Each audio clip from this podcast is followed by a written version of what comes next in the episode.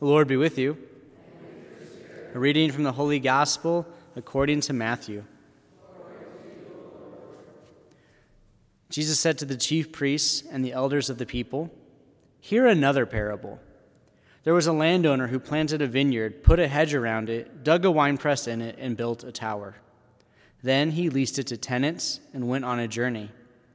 When vintage time drew near, he sent his servants to the tenants to obtain his produce. But the tenants seized the servants, and one they beat, another they killed, and a third they stoned.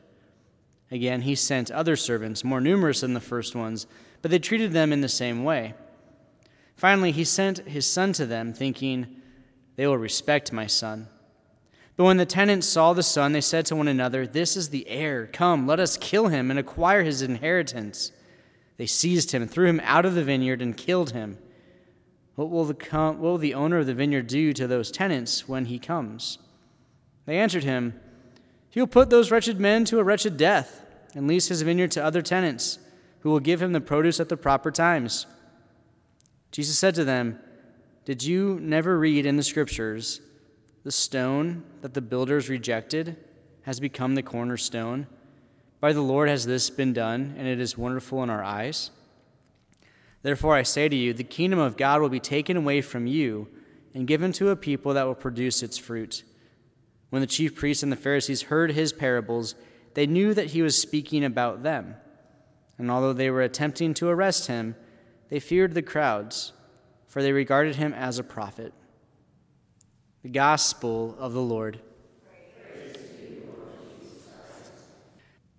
How do we talk about Christ to others? When we know certain things, it's easy to just let things come out of our mouth. But how do we explain Jesus Christ to someone who doesn't know who Jesus Christ is?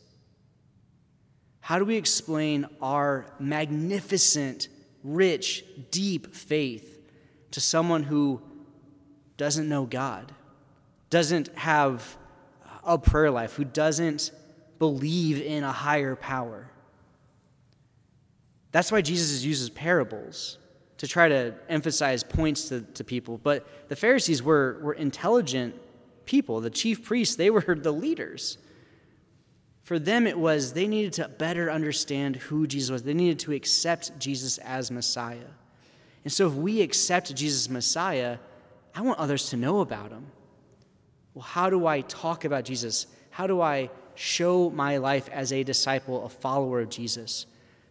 And, and we know this, this phrase actions speak louder than words.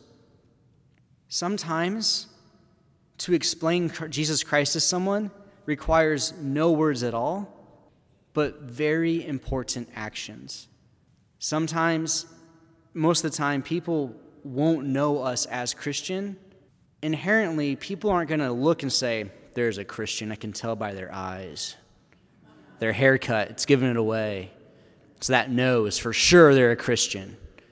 That, that's gone. That, that whole reality is gone.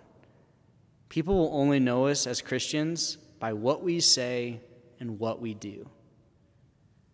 And people will say, well, there's a lot of hypocritical Christians out there. I, that's, I don't necessarily agree with that, but I think it's how we define hypocrisy. I think there's a lot of Christians in progress. Our challenge throughout Lent, why we fast, why we offer penance, why we do all these things, is to let others come to know Christ through us. It's such an opportunity. It's so exciting. It's a little bit of pressure. But at the same time, Christ reminds us over and over again that He will give us the Holy Spirit. He will give us the means and the ways to let others know exactly who we are and what we stand for if we're bold enough to do it. So we can't shy away. So our challenge in our own prayer today is to discover how would I describe Christ to someone? How would I explain this amazing faith to someone? Where would I start with that? Whether that be through a word or through an action.